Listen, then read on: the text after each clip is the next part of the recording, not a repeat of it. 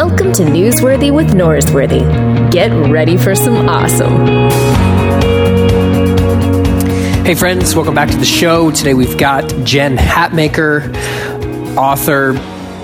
She does a lot of stuff. One of the things she does, if you don't know, she's got a new podcast. And if we would have had this conversation like three months ago, you know what I told Jen? I would have said, Jen, you're going to start a podcast. You know you need to talk to Podbean.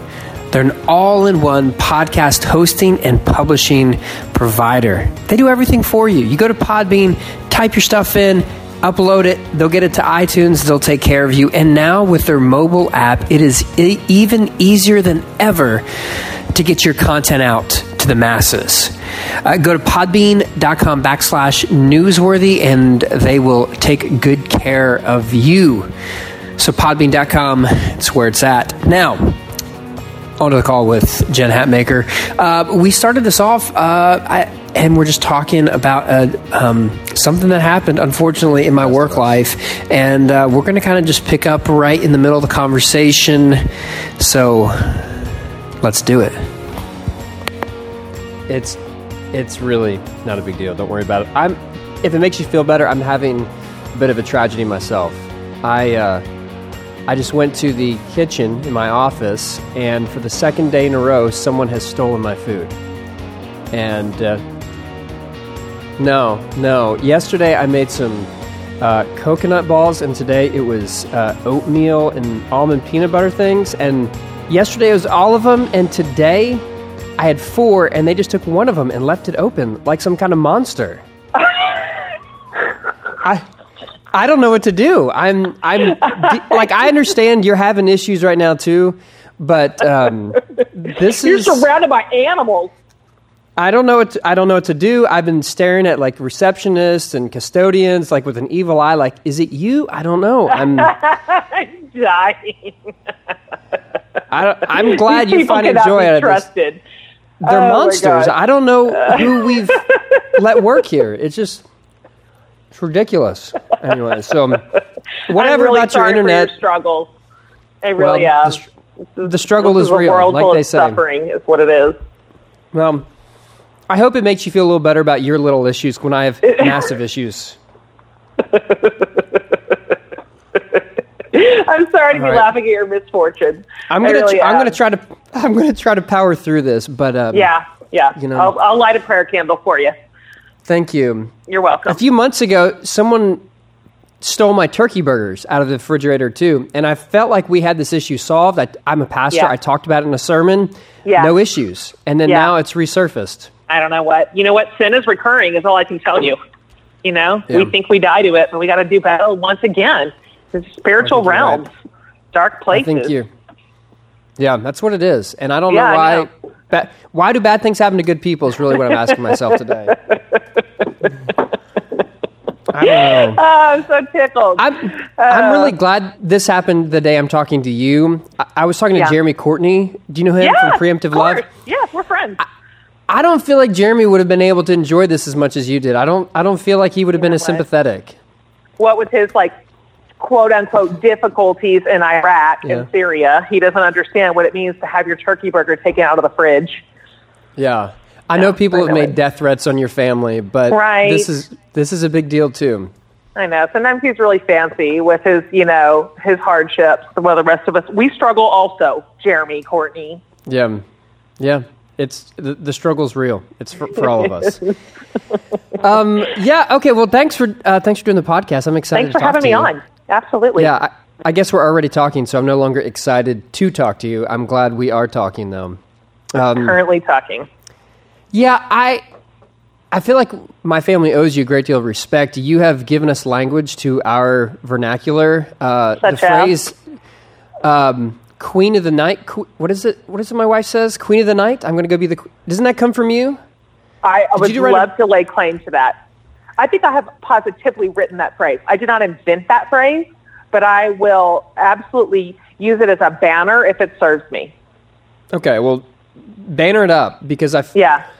I think my wife says it comes from you. So anyway, I, I appreciate that. It gives us understanding of what it means that my wife is going to stay up for five hours after the rest of us have been asleep, and she's going to suffer the consequences in the morning. That is that is what I say. I see it now in context.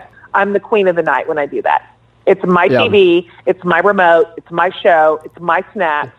Everybody else is asleep in their bed. I feel like that is just that's when I just that's when I win upon win. Yeah. Well, I mean, whatever floats your boat, I'm happy for you. And you. my wife is happier because of you writing that. It's and good. I'm I, here to serve. Yeah, I understand her better because of that. Um, Okay.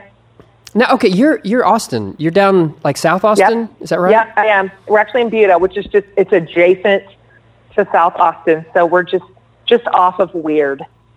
Yeah. I mean, still, like, there's some peculiarity. Maybe not full on weirdness, but there's peculiarity down there. Oh, I would I would I would go ahead and say there's full on weirdness too. We the apple didn't fall far from the Austin tree at all. Um, We've got a real quirky little neighborhood and quirky neighbors, and yeah, we're we're doing our part to keep the city just sort of as strange as it can possibly be. Yeah. Uh, I heard that you were at the game on Saturday. You want to talk about that for a Oh, second? I don't know if I'm ready. It feels too soon. Um, the here, are you a, are you a football fan? Yeah. Yes. Yes, I am. Okay, who's your team? Uh, I root for uh, the Dallas Cowboys, of course, because I'm a Christian. Well, I'm sorry. And Yeah. yeah, well, again, that's a bad decision. Oh, well, but so I root for we. Texas. This is my point. It's like we're. It's like we uh, hate ourselves. You know, it's some sort of like Oh, yeah, yeah. for punishment. I mean, my husband Brandon, he quits the Dallas Cowboys every year uh, for as long as I've known him, twenty plus years. He quits them every year. It's like that's it. It's like an abusive boyfriend. I'm not going back. I'm going to be free of it. I'm going to not submit myself willingly to this like pain and disappointment. I Just keep going back, and that's how it felt to be a Longhorn football fan. Low these last, I don't know, seven years. yeah. Brutal. And not only do we love it, we pay our money like cash dollars to go and sit in the stadium. And first of all, sweat through all of our clothes Um, Every you know bit of 'em. it's still summer here, um, and lose and lose even when we're expected to win by 18 points. We found a way. We found a way to not do that. Um, So, yeah, and you know what? We'll be back on Saturday. So that's just that's how smart we are. my my face was literally peeling its skin last night because of the sunburn I received from the game on Saturday. And Were you there? That, yeah, yeah, I was there um, watching the game, supporting, wearing my burnt orange, and my face you? peeling was the least painful part of the experience. It, so true. it, it wasn't even the worst part. Uh, and so I did, I had to get up the next morning uh, with my face looking like a lobster of some sort. Yeah. And, Yeah. and have all the people from like A&M who are part of the church that I'm a part of Yeah. wearing their wearing their maroon talking about how terrible Texas is. But Uh, excuse me, A and M. Let's talk news- about A and M's performance on Saturday. Listen, Yeah. we're all in the weeds right now. Baylor Yeah. went down. A and M went down. I mean, Texas is in need of some intervention. We need some prayer chains um, activated in this state. So. Um, I, I hadn't seen a crash and burn like that in a while. So all my A and M friends are grieving too. We wear our colors, but we're all kind of sad about it. yeah, I mean honestly, the the A&M game made me feel a whole lot better. it's so weird, really right? did. Other people's misery somehow lifts us in our sorrow, especially And- like a rival school. Yeah, full circle. This is why I told you about my uh, oatmeal balls being stolen this morning because I Uh-huh, thought it'd help yeah. you feel better about your internet issue. thank you. I thank you. I appreciate that offering. yeah, that's what I'm here for. I'm here to help. Um, Good. okay, can we talk? We talk about this book. You wrote a new book. Let's do in it. case you forgot. In case you forgot, I'm going to tell you I you wrote a new book. I Um, do remember.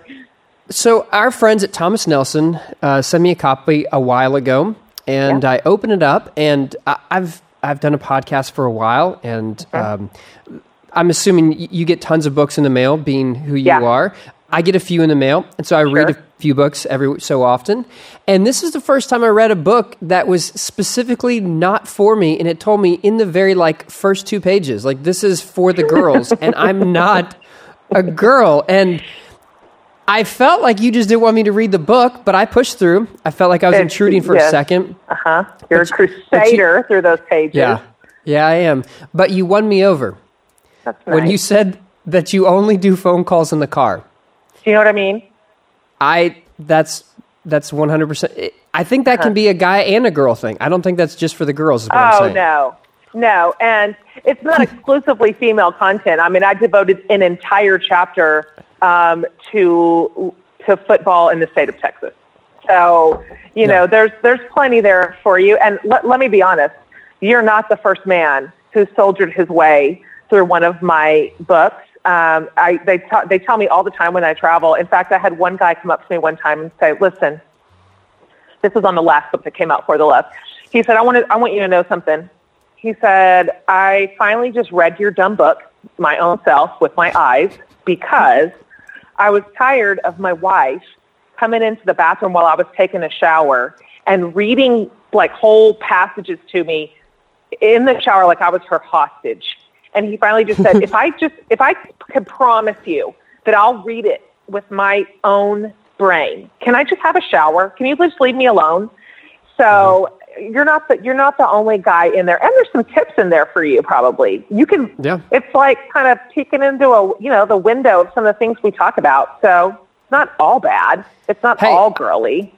I have a wife. I have three daughters. Yeah, There's exactly. if it, the girly stuff is helpful for me. I I didn't need to know that the um the ministry of a new bra like that stuff. I probably Sorry. didn't need to know, but Well, I mean told it's out there. Up front, it's for the girls. So Up at least front. that's the disclaimer. But it, it transcends like just women. I agree with that. I, I feel like my showers are going to be in private now. I'm not going to worry about my wife intruding. So thank you for that. but I have, okay, after reading, I, I have a metaphor for what I think kind of your voice is like. And I don't know how this is going to go, but I think it should go well. I'm, I'm Um, excited to hear this. Okay. Did you watch Friday Night Lights? Uh, did I watch Friday Night Lights? I mean, I Okay. have the T-shirt. Okay, good. So you're a Christian. Um, You're right. That's in other words. Yes. Okay, so I'm uh, I'm a preacher, and I think each sermon has like four different people in it. Like you have to be the professor because you're talking about something that's like two thousand years old, like a, a biblical Fair. text. So you have to be the professor. You have to wear the hat of like the Dr. Phil, like to give like application Sure. of like this is how you think and this is how you act differently. The, you have to do like the the Friends. Uh, this is from Friends. The ministainer. Do you remember that line, J- I Joey? Like I'm not just a minister, but I'm in like, and so Jesus like tells parables and he makes it interesting. So that's kind of Uh-huh. the minister. Yeah. And the last one is the coach, Coach Taylor, because everyone needs to have that rah rah. Oh, You can do this. That's good. And I kind of sense like there's a lot of Coach Taylor in your writing. well, you know what? That's the nicest thing anybody has ever said to me in my 43 years of life. So You're welcome. I um, am moved and ministered to by that comparison. I actually met um, Kyle Chandler uh, and Wow. really a whole bunch of the FNL cast a couple of years ago at a fundraiser on New Year's Eve um, for Africa New Life, and I had exactly no chill. I meant to. I meant to. I'm like, handle it, Hatmaker. Like, be a just a normal person who's with normal language and words and posture. And instead, like, I have this picture of me and my friends, and I I was so physically close to him and uncomfortable, kind of like wrapping my arms around him from the side, that it looks like he's just trying to escape, which I'm sure he was. Um, and so we regularly circulate, circulate that picture just to re- just to remind ourselves that at any moment we have the potential for like catastrophic social failure. You know, like just don't ever get too big for your britches because remember Kyle Chandler. You know, like just Yeah. remember how you did when you when you met him. So anyway, I do like that role, and I think you know I think a lot of us play a, a different note, and and more than one. It's not super super neat and tidy, but I do see that sort of role in what I do in my task in the way that I lead, um, in sort of the content that I feel like I'm responsible for, which is um, I always think of myself a little bit as a little bit as a coach and a little bit as a teammate.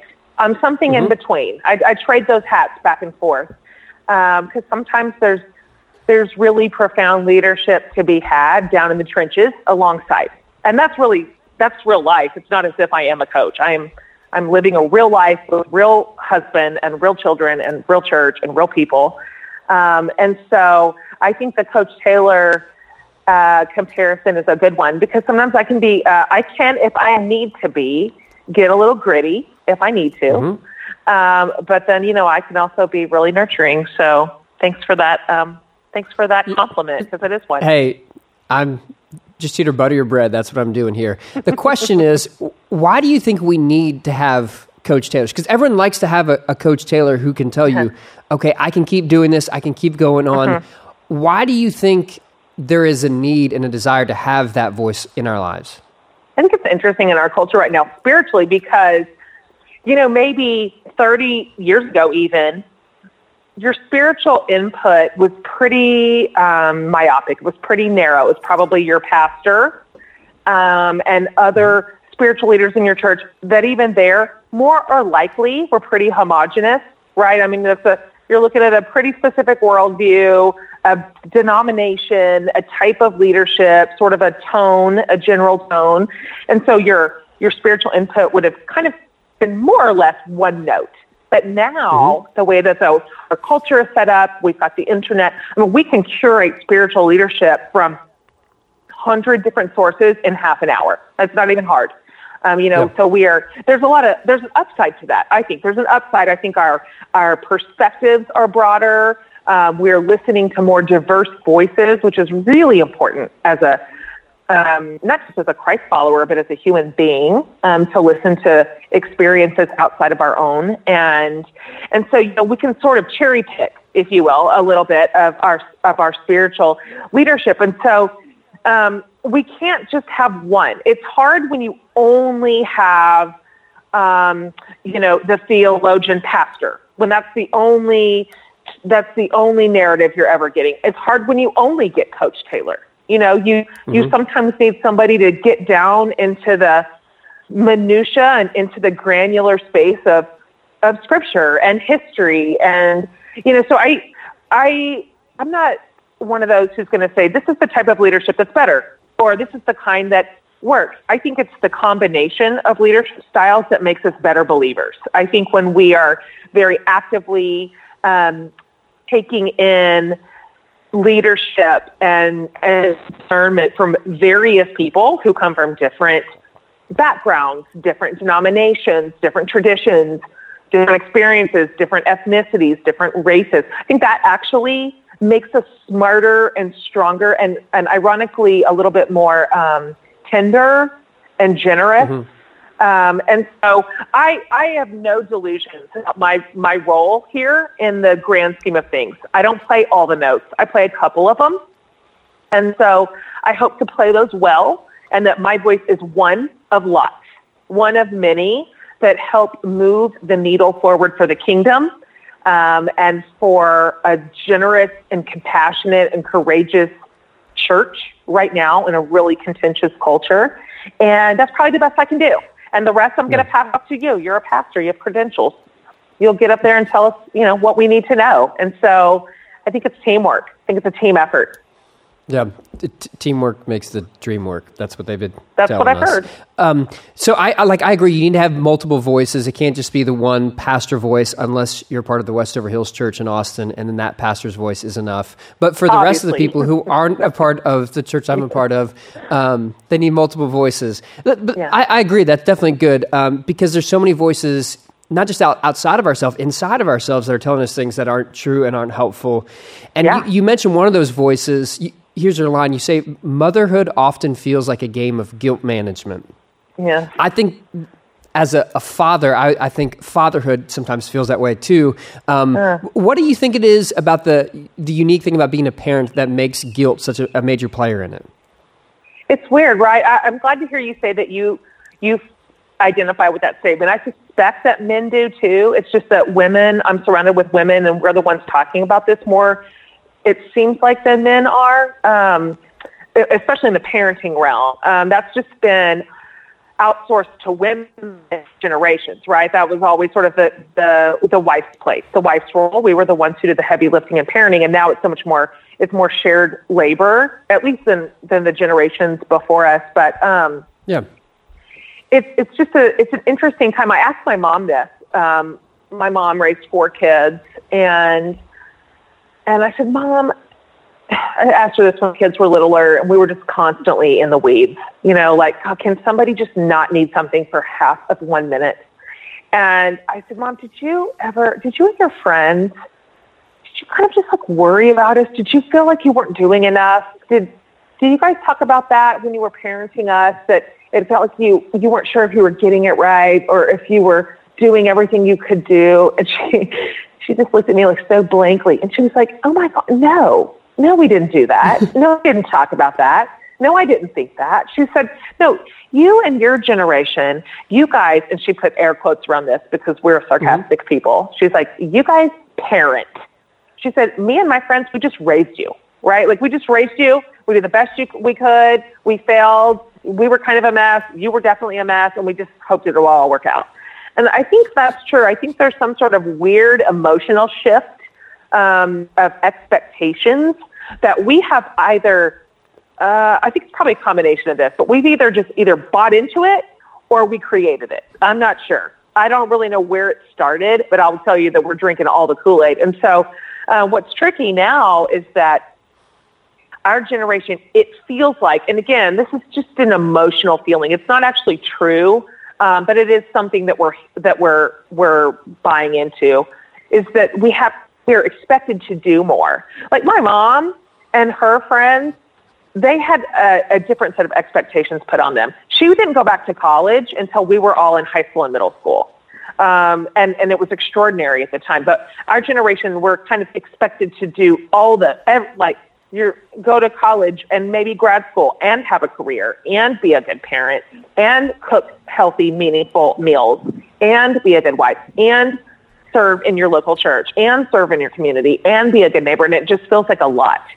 Um, and there's a lot of excellence placed on all those roles and not a lot of wiggle room for real life, for good, healthy boundaries, for saying no sometimes, for closing a door for a few years, um, or for even just kind of being average. You know, that's mm-hmm. just like a curse word. That's a curse word.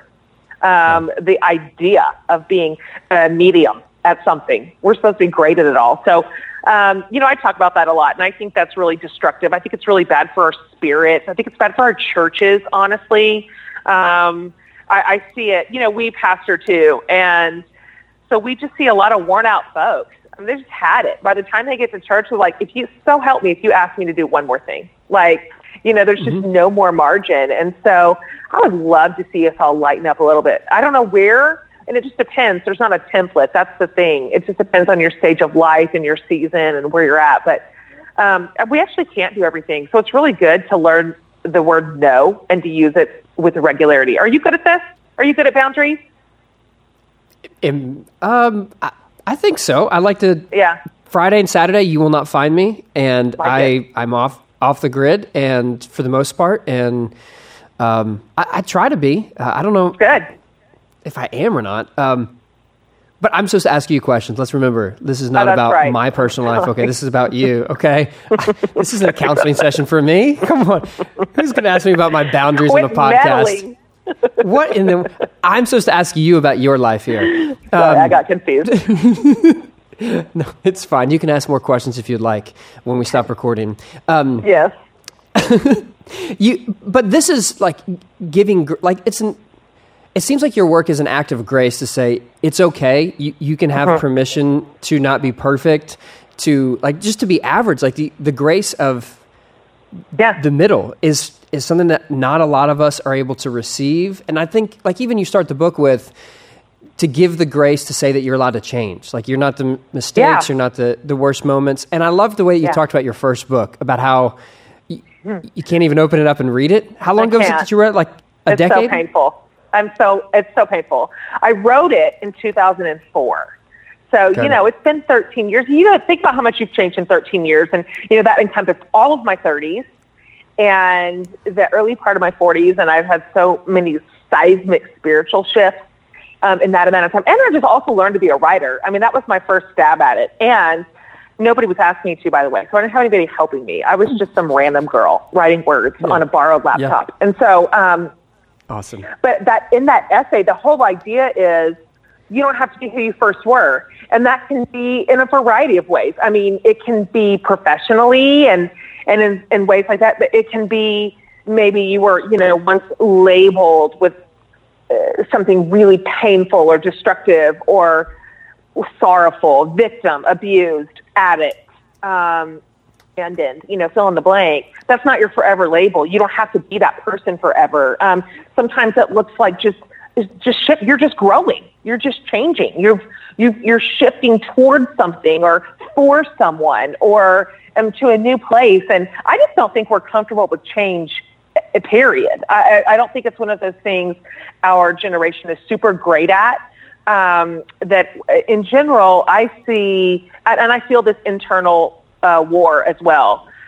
This this this idea that change sometimes makes us feel incredibly threatened, um, mm-hmm. either because we don't understand it, or we feel like we're being left behind. Um, or it's going to now change the parameters in which we've always operated with this person or with these people or with this organization. And um, and somehow we intrinsically make that about ourselves. Like somehow this yeah. is going to affect me in a negative way, and I don't like it. Um, but I think I think change means we're alive. I think it's good. I hope. Oh my gosh, when you and I talk on your podcast ten years from now, when you call me, Mm-hmm. Uh, I hope I hope I have all new things to say. I hope I'm in a new place. I hope I've learned so much and that I've changed and I understand God in even wider and richer ways. And so I, I find that a good thing. But I, uh, we're going to have to change around transformation and development and change in order to make a culture that embraces that a little bit better. Yeah. As someone who puts their words and their experience and so much of their life into a book or post or you know speeches or talks or sermons or whatever do you feel like in some ways you're canonized into this is who I was 13 years ago and obviously oh the book gosh. seems like you you just flaunt that sort of expectation but so yeah. many seem like it, if that's what I said then I have to hold to it more so than the average person that's a why, great why do you, that's a great point like how many of us really want to be locked in to something we said 13 years ago. You know, I mean, now granted, some things are going to stay the same. Some we're going to have some things that are going to be shelf stable our entire life. But I mean, mm-hmm. there's this awful underpinning to being a writer or a communicator like you, a pastor, where your things are recorded and archived and podcasted. You know, where yeah. those things are forever. I mean, somebody can always come to me and take a screenshot of that of a page that I wrote that book in 2004 and say, "But you said." Mm-hmm. So I think this takes a great degree of um, humility because honestly, the only thing that that would really hurt is my pride. If I'm just unwilling to say out loud, "Yeah, I, I'm not sure I understood that fully then," or um, "I've learned more since then," or "I was wrong about that." Or mm-hmm. um, that was true of me then, and now this is where God has me. And so uh, there's nothing shameful in that unless I make it shameful. You know, if yeah. I'm the one that builds this this narrative of um, I defected or mm. um, I reneged or whatever, that's I, I don't even think that's very healthy. So rather, I think there's this space where we can say, you know, let's just have a conversation around that maybe. Let me tell you how what was true of me in my life then when I was 29 years old and what my story looked like and here's what it looks like now. But um, but yeah, man, it's forever. And let me tell you something I'm really glad about. Super glad about. Okay. I'm really glad that when I first started speaking, because speaking is not my natural gift. I um I love to write, and that's what I wanted to do, and that's what I did first. But as you know, when when pe- when you write, then people think you can speak. It's absurd. Uh, there is absolutely no correlation. But people started saying, "Can you come speak at our thing? Can you come speak at our conference?" And I'm like, "I don't know. Do you think I can? Did somebody tell you that I could? Is there any? Do you have any evidence that that is something I can do?" Um, yeah. And so I am. I, I feel like getting on my knees and thanking Jesus, God, and the Holy Spirit that back then nobody was recording my talks. No one's recording. Those yeah. are lost in the oblivion of, and, and yeah. thank goodness, I, it would just gone. die. I would that would be unrecoverable. I would I would well, be unable to recover from that. Well, speaking of me, you're in, inducing a great deal of fear and shame because I have to turn my first book in, like the first manuscript of it, nice. in uh, three weeks. And good job, uh, you which is the exact opposite of oh you can talk well so let's see if you can write anything. So using your logic it's going to be terrible. And i appreciate that. So thank you for that blessing over my work coach taylor. Um, it's just the coach the, taylor and me exactly exactly. This is the gritty. this is this is the gritty coach taylor. Um, okay so let me ask you this. It's okay. due in three weeks. How are you doing? Are you in the weeds? Uh, no I, f- I feel pretty good about it. I, are you I done? have uh, yeah, I mean, I'm going back and rereading wow. it, and I have all the words that I need to have written done. And wow, yeah, let me tell you, I've written 12 books. It's a okay. lot. I don't even. I can't even believe it. I don't even know what I'm saying. I mean, that's like all the books. Time, that's a lot of them. Well, what else is there? I mean, somebody asked me, "What's your next book?" I'm like, I don't know if I'm going to write another book. I don't know anything else. Like I've said everything I know. Um, mm-hmm. But in 12 books, never. I mean, not even by a mile did I ever have a manuscript finished three weeks before a due date. This is a marvel. Maybe more, maybe more speakers should write. Listen, yeah, your editor is probably thrilled. Well, your books have done well. I don't think I, my book might tank, which might say that I was done way before I really thought I was. Uh, I don't know. Um, Listen, let's, uh, let's, let's be honest about something. You say okay. your books have done well the last couple of few books have done well, the ones that you know about. Let me just tell you about a handful of books that I wrote at the beginning. Let's just call them the first eight. Okay? okay. The first eight have probably sold, I don't, I, I am not even positive my mom read them. I'm not even sure. I couldn't even say for a fact. So um, let's not get real generous that your books with the your books have done great stuff. Um, okay. No, my books have barely made it to shelves for the longest time. I just wrote and nobody was reading. I mean, I just put my head down and did the work and I learned how mm-hmm. to be a mm-hmm. writer and I kept turning in manuscripts and I can't believe somebody kept asking me to, to write more since there was absolutely no financial or market evidence that I should have continued.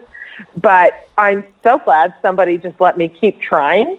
Um, and so eventually we got to a point where like at least my I knew my mom was reading. I knew she That's was reading them. But uh, so don't. Success is the weirdest thing in publishing and in Christian marketing. It's such a weird animal now. Such a such a strange bird um, to have to both write meaningful spiritual things that matter and that you care about and that are just so deeply important, and then try to explain to somebody how you're going to market it isn't it just weird? Don't you find the whole thing bananas? Yeah, the the meetings where they talk about how they want to market your book, I oh.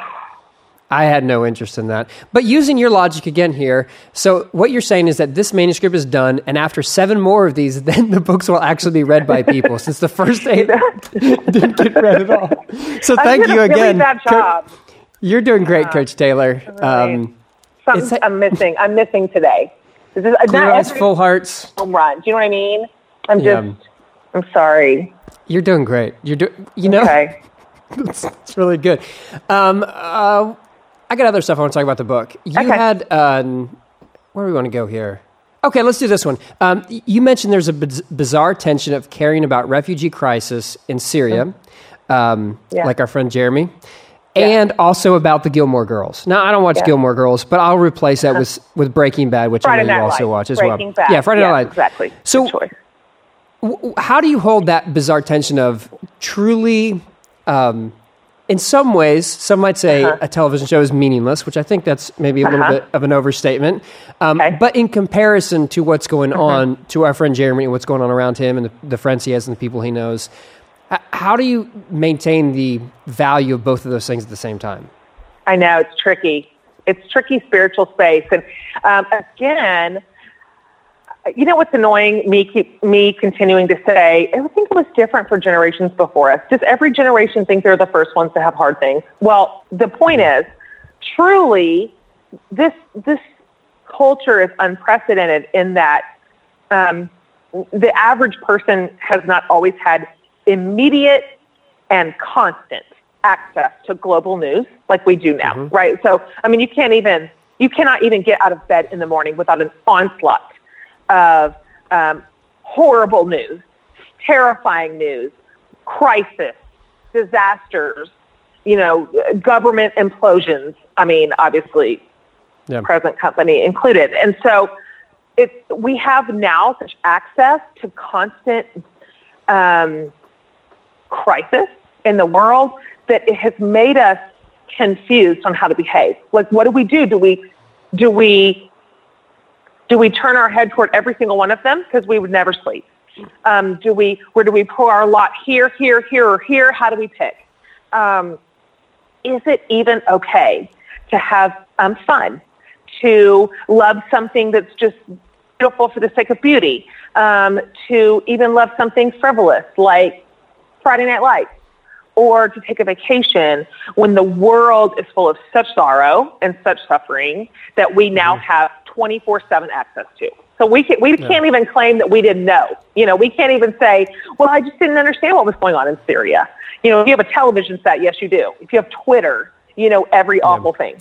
Um, and so I just think it is, a, it is not just a healthy, but a necessary spiritual practice right now to find a, a handful of touch points in our lives, in our in our families, in our neighborhoods that are simply lovely, that are happy, um, that are kind, that are maybe even just a respite. Maybe it's just a place where just for a minute you get to sort of turn off the constant mental chatter and concern and let your mind rest for a minute, let your soul rest, whatever that is, if it's a show, if it's a movie, if it's music, if it's a walk, I don't really care. But um, we cannot be, we cannot operate at 100% alarm at all times. We just cannot do it. It's so bad for us. You see, you know some people who do that. I, I have some people in my circle, or even really just that I follow, and that they're, they're, they're pressing the alarm button all from morning to night, all day, seven days a week. And it's exhausting. It's just absolutely exhausting. And we're all worn out. And, and ironically, it makes us less effective to actually serve and nourish the world in places that we're called to, in places that we can, um, to people who actually need us. And so, um, my thought is there is something incredibly holy and sacred about enjoying the gifts God has given us to enjoy. This gorgeous world, um, a table with friends all around it, like sharing good food together, music, art, creativity, literature. Those things, those things minister to us, and they renew us, and they they they help us to sort of generate fresh new energy for some of the more overtly spiritual tasks you know, that God puts on our plates. And so uh, I hope to find something of a balance in there. And I don't even know what balance means. I don't know. Maybe you can tell us, Pastor, but just something where that at some point in my day, in my weekly rhythm, in my monthly rhythm, and really just in my life, um, I am making sure that I am enjoying beautiful people, beautiful places, um, beautiful experiences, and that I'm just giving my my mind and my soul and my hands a rest. Does that make sense? Yeah, I think it perfectly does. I've got a friend who, actually, the per- my friend who connected me to Jeremy uh, the first time, uh, he's a uh, filmmaker. And so he uh, travels all over the world. And he's, he's based in uh, Australia, the Gold Coast. And he sends me basically three text messages. They're basically three. They, they different words, but it's really the same thing. First one, he makes fun of our, our current political climate Sure. in America. So easy. Uh, and- Low-hanging and fruit. yet- yeah, very easy. And the other 2 are pictures. One is like the um, picture of the beach, and it's like, hey, Texas has no beaches like this. Texas is the worst. And then the other text message, and this is about 70% of the time, it's a picture of someone in the developing world, uh, a refugee. Uh, someone that he's work so his, his work as a filmmaker typically has him working with a lot of NGOs and the world visions of the world and he's showing me pictures from where he is and people who are struggling to make two dollars a day breaking rocks Yeah. while they take care of their two year old kid. And Yeah. I think it's kind of a weird dichotomy of like here's a beach or here is the most abject suffering Mm-hmm. Here's and. Mm-hmm. poverty in the world. But but I feel like that integration is really Yeah. what healthy spirituality does. It lets you be aware of the refugee crisis and want to Uh-huh. have some agency to do something, but also to know I can enjoy Friday Night Lights and I can somehow integrate word. this together. Yeah. That's a good So I- word. I, think this idea of being an integrated human being matters. Um, you know, people ask me a lot in interviews um, kind of why I chose the the structural format that I did for uh, of Mess and Moxie, and also for For the Love. I wrote it in the same structure. You know, they're essays, and they're not related. Um, there's there's um, you know I have a general tone and a way about me that that weaves through. But um, you know you'll you'll read one about my thoughts on uh, exercise and going to the gym and the next one, the next essay, is my thoughts on God's sovereignty. You know, I mean, I'm all, it's whiplash up in here. I'm all over mm-hmm. the place. But the point is, the best way that I can ever describe it is I'm just an integrated person. I, I, and we all are. You know, I, I could write, I could write 70,000 words on one idea, but the way that I live my life, the way that I do community, the way that I, that I lead, um, my tribe is integrated. So sometimes we are talking about cooking, and sometimes we are talking about Jesus, and sometimes we are talking about parenting, and that's just real life. So to me, that just makes sense. When I sit down and put my fingers on a laptop, I want to talk about all the things that I would normally think about in a one week period. And most of the all those are in there. So yeah. um, I think that's good. I think that's healthy. I think it's good to, as you and I lead and pastor in different ways, that we think about our people as whole people. Um, that this one thing that we care about so deeply, we can get our people to care about it with us. But we also need to remember they also care about their marriages, and they also care about their careers, and they also care about um, who's sick in their family, and they also care about recovery. And and so it, that sort of leadership to me is the type that typically produces human beings that I like the most. Do you know what I mean? The ones yep. who have permission to be a whole person. Yeah, and this is Richard Rohr stuff about non-dualistic thinking. It's not mm, sacred mm, yes. and secular. There's not yep. like this is the church stuff and this is the normal stuff. Like at the heart of good religion, the word religion literally comes from the Latin word for rebinding. Like it brings everything together. And yeah. I, like I, I, like that you can do an expose on life after Netflix, and at the uh-huh. same time you're going to talk about um, the implicit bias that many of us white people have. Like the, I, yeah. I, I feel like that whiplash is kind of life is whiplashing. Like you go from one banal conversation to one earth shattering conversation, and that's the yes. human experience. That exactly is right. So I'm on board with it. I'm also on board that Netflix has changed the world. So I, I appreciate you putting pen to paper on that. It is, yeah. The, the, the, uh, so I was I was reading that. I was reminded of a story. The first time we got a DVR in our house, uh, it was oh, a Wednesday sure. night after church, and we used to like have we're a part of a church that had like a bunch of Wednesday night stuff. And so my wife totally. and I came home. We didn't have kids. I got home first somehow. And my wife is coming inside and she knew I was rushing home because I wanted to watch a sporting event on TV. Sure. And miraculously, I go out to the car and help her unload groceries. And she's like, Luke, I thought you wanted to watch that fight. And I was like, Lindsay, uh-huh. you're more important than any fight on TV. Oh, she goes, What you're saying is that the cable guy came in and started the DVR uh-huh. today. And I said, Well, that's true mm-hmm. also. Also. Also, yeah. But it, but you meant it, obviously. I did. I meant it more. I was able to display it more when I had a DVR. see, that, I see, that's so good. I mean, DVRs when those first hit, uh, we just could not believe our good fortune. You know, we just thought, well, this is it. I mean, what else is there? What else? Nothing. What else could there be than just being able to watch our shows when we want and fast forward through commercials? Just that's it. We've arrived. The height yep. of technology, the height of entertainment, um, mm-hmm. absolutely changed our lives. I would say that the DVR and the individual flossing things are the two greatest contributions to society America has ever done. Hey, you know, we have a value. We have a family based value around those flossers. Like, mm-hmm. I buy them by, by the bucket, by mm-hmm. bucket. I, I try to explain to my kids, you don't understand how hard we had it back in the day to wrap mm. two pieces of floss around our pointer fingers and try to get mm-hmm. back in our molars. You don't understand, like, it hurt we couldn't get it. It kept slipping. They don't even know. Kids these days, man. You know, just, it's so easy for them. They're soft. And they have mm-hmm. no grit at all. They have flossers. Yeah. With handles. It's, a yeah. handle. Brilliant. Yeah. I mean, you can even use the handle to pick things out if you want, but um, we'll use that for mm. the next podcast. We'll go more into sure. expose on the. Uh, maybe that's your next book. Honestly, I think I just gave you an idea. And I'm going to workshop that. You're welcome. Yeah. You're welcome. Yeah, thank you. Um, thank you. Are you an Enneagram person?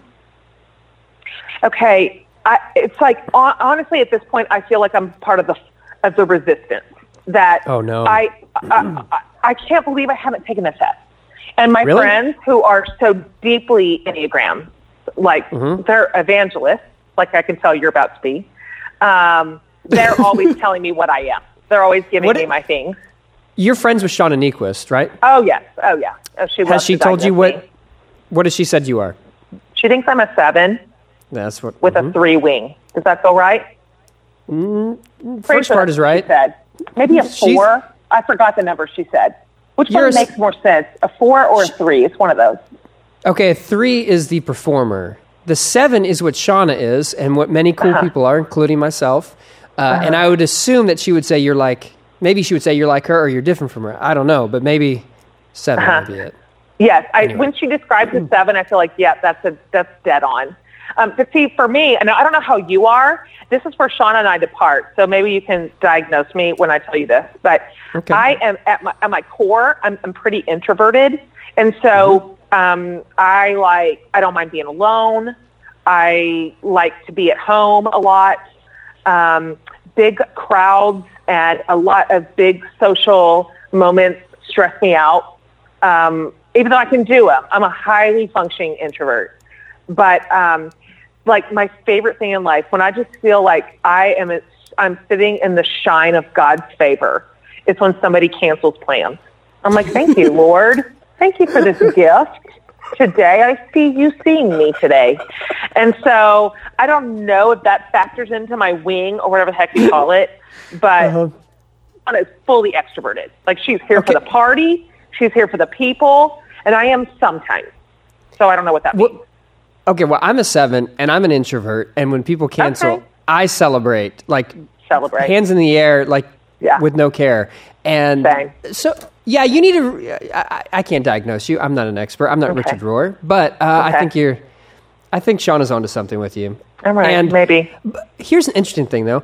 So I've become more introverted the older I get, and I wonder. Ew.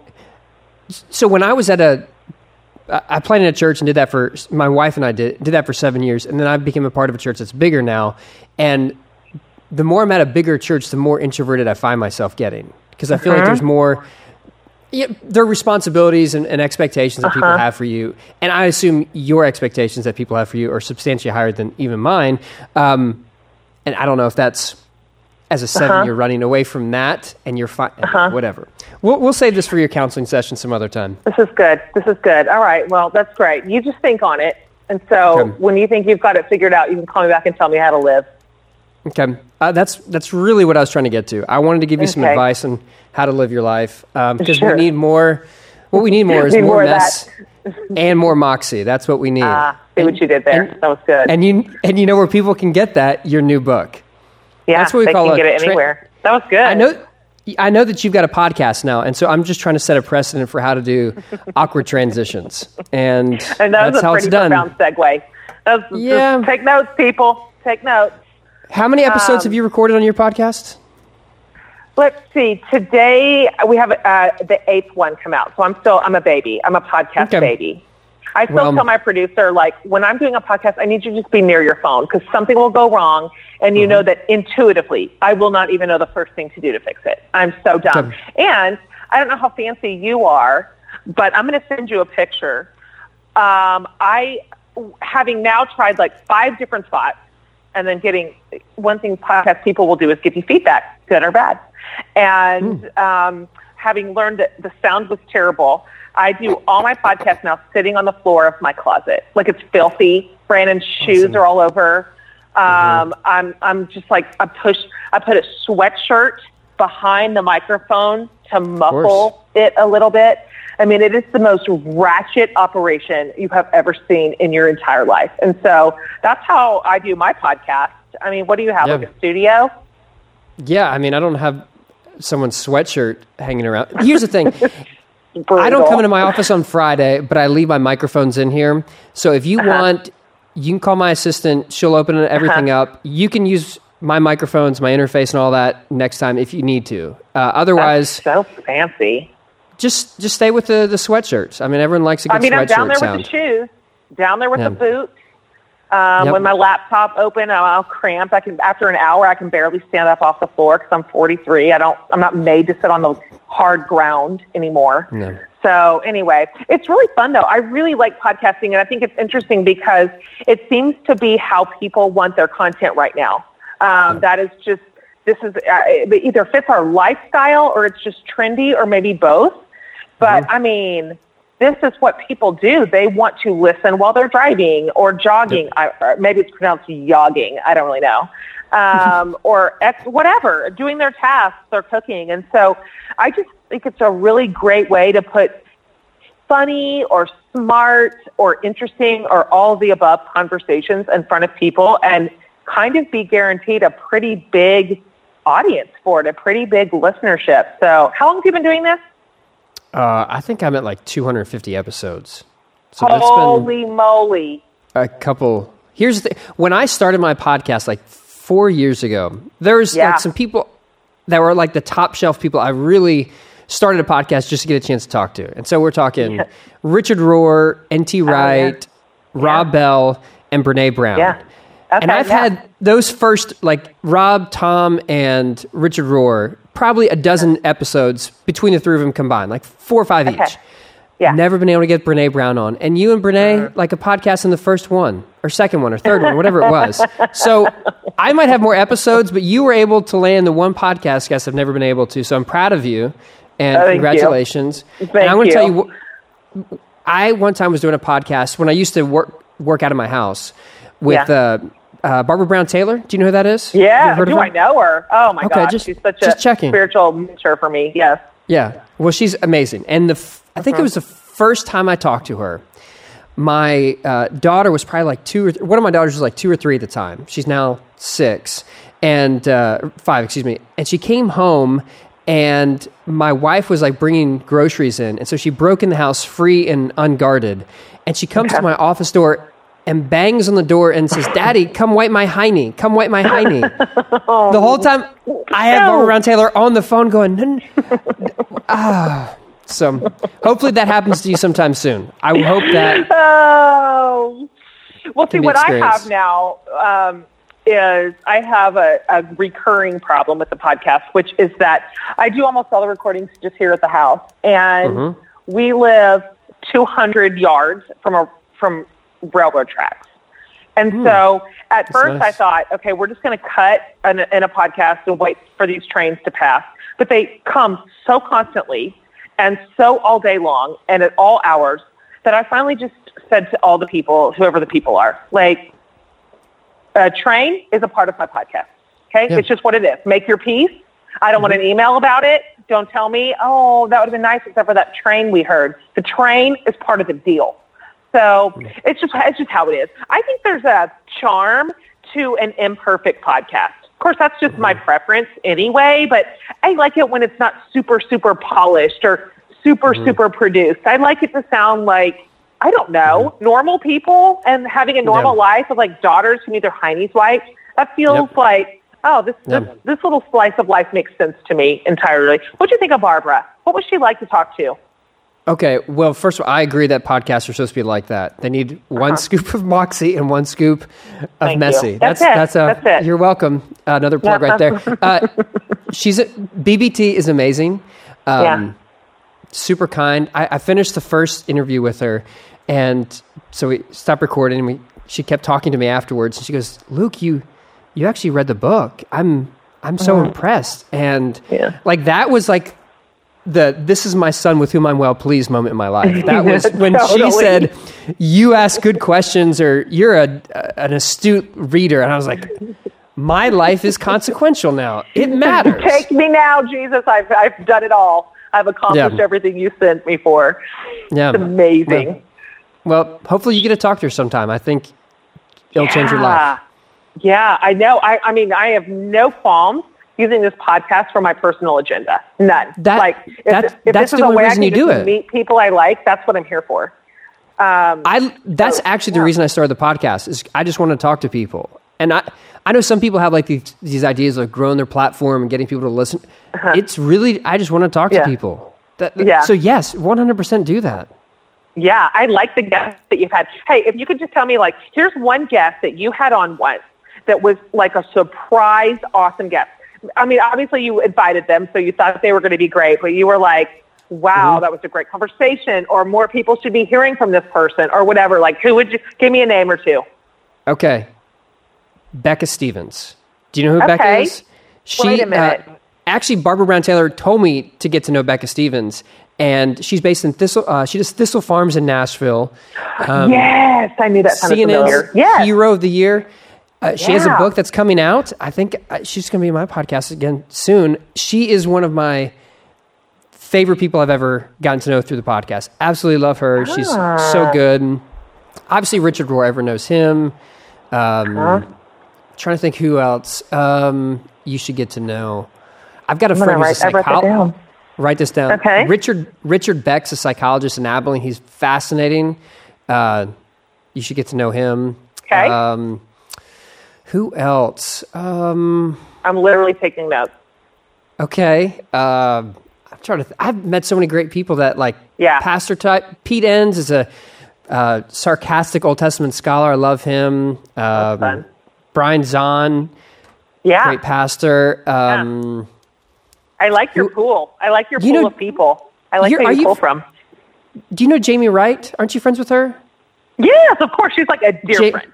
Okay, Jamie and Sarah Bessey and Shauna's Yeah. great. Um, Yeah, those are those are my those are my ride or dies right there. yeah, yeah. Ride, ride. Don't die. Just ride with them. Yeah. I don't. I don't like yeah. them to be dead. Because Jamie's got a book that's going to be out in like a year or something, right? Or six Uh-huh. Yeah. months. Yeah. Yeah, her voice is so special. It's so unique. It's so funny. It's so biting. Like I just, she's got a space that's really interesting to her. Like it's just, there's nobody like, there's only one Jamie. Yeah. Nobody does exactly what she does. She makes me laugh Yeah. so hard. You know, me and Jamie and Sarah, we spend time together every single year. We are, we, we became, we're internet friends and then we became real life friends. Um, and so those girls, man, they just they live their they live their faith. That's the kind of people I'm drawn to these days. Like um, there are plenty of people talking about it. I mean, you know what we need? More people talking about it, except opposite. Um, but I am so drawn to people who live it, who live it well, who's they're not just telling a good story, but they're living a good story. Uh, and you just sense the difference. You just see it in their demeanor and in their posture and in their leadership and then act- in their actual lives.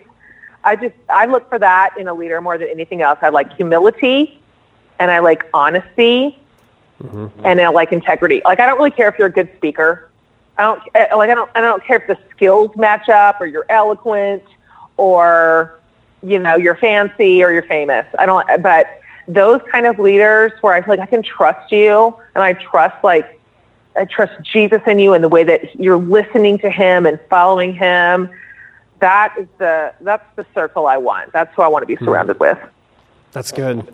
I mean, And you've I, I named think, a ton of them. You've had so many of those people on your podcast. I, I kind of see who you're pulling from, and I respect that. I, I like those kinds of thinkers. I think they're leading us well. well, I agree. I think they're good people, and I think uh, you need to get to know some more of those people. But you know a lot of Uh-huh. them already, so just get them on your podcast too. Mhm. That's my plan. That's my diabolical plan. Okay, You know, I'm just Jen- going to move up the ranks until I have Kyle Chandler on, and I can try to redeem myself from like physically assaulting him that one time. That's awesome. You know, I got Yeah. to have. Uh, did you ever watch The Office? Yeah. Okay, I had uh, Rainn Wilson, who was Dwight on The Office, on my, Oh my podcast a couple months, like six months ago, and Whoa. someone showed up and recorded it, and I I had this terrible or great idea. I don't know which one it is, but there's Uh-huh. a clip from that podcast. I think I'm going to play in a sermon in like two months, and so people are either going to love it or I'm going to get fired. And if that's the right. case, um, I'll need to find a new job. Just go out in a blaze of glory, you know? Like Exactly. just go for it. That's what I'm Go- um I bet he was quirky. Was he quirky to interview? Uh So I've, I've interviewed a couple comedians, and I think there's a very similar experience that I've had, like with preachers too. Like off stage, like afterwards, there's a lot of preachers are kind of laid back and low key, not like big big personalities. But then on stage, they obviously have to do their thing, and kind of perform. And I don't mean that in a bad way. I know what Uh, you mean. Like Rainn Wilson, I talked to him for probably 20 minutes beforehand. Super laid back guy, just mellow. We get on stage, quirky, kind of you see Dwight come out a little bit. Yeah. He was great. I mean, he has a lot of depth to him. He's not just a, a comedic actor. He's got stuff going on. But um, yeah, I mean, he was, he's a good guy. What a cool interview. That's an Yeah. interesting connection. So you have all kinds of folks on. I mean, you're in and out of the faith space, um, entertainment, just whatever. Yeah, I, it's really just whoever is interesting to me. And Yeah, that's what I think too. yeah, so this has been outstanding. Thank you for talking. We we got like in the nitty gritty of podcasting at the very end. So if anyone wants to start a podcast, you'll love this last ten minutes. Uh, for the rest of you, you might have tuned out. But uh, Jen, your book of Me- of mess and moxie, which I've already plugged seven times. You uh, did. Well, well done. Congrats on Thank making you. it through those first eight books. I'm really sorry I planted that seed of, of doubt and insecurity into your life story. I'm gonna try to my- I'm gonna try to make that up to you. My entire book is messy. Oh no, no one's gonna read it. Okay, that's great. Uh, thanks for having me on. This podcast was brought to you by our friends at Podbean, your all in one podcast hosting and publishing provider. If you want to get your content out to the masses, go to podbean.com backslash newsworthy. And now with their mobile app, you can do that directly from your phone. Thanks for checking out Check 'em out. Newsworthy with Norsworthy. Make sure to subscribe to the podcast on iTunes. We'll see you back here next time.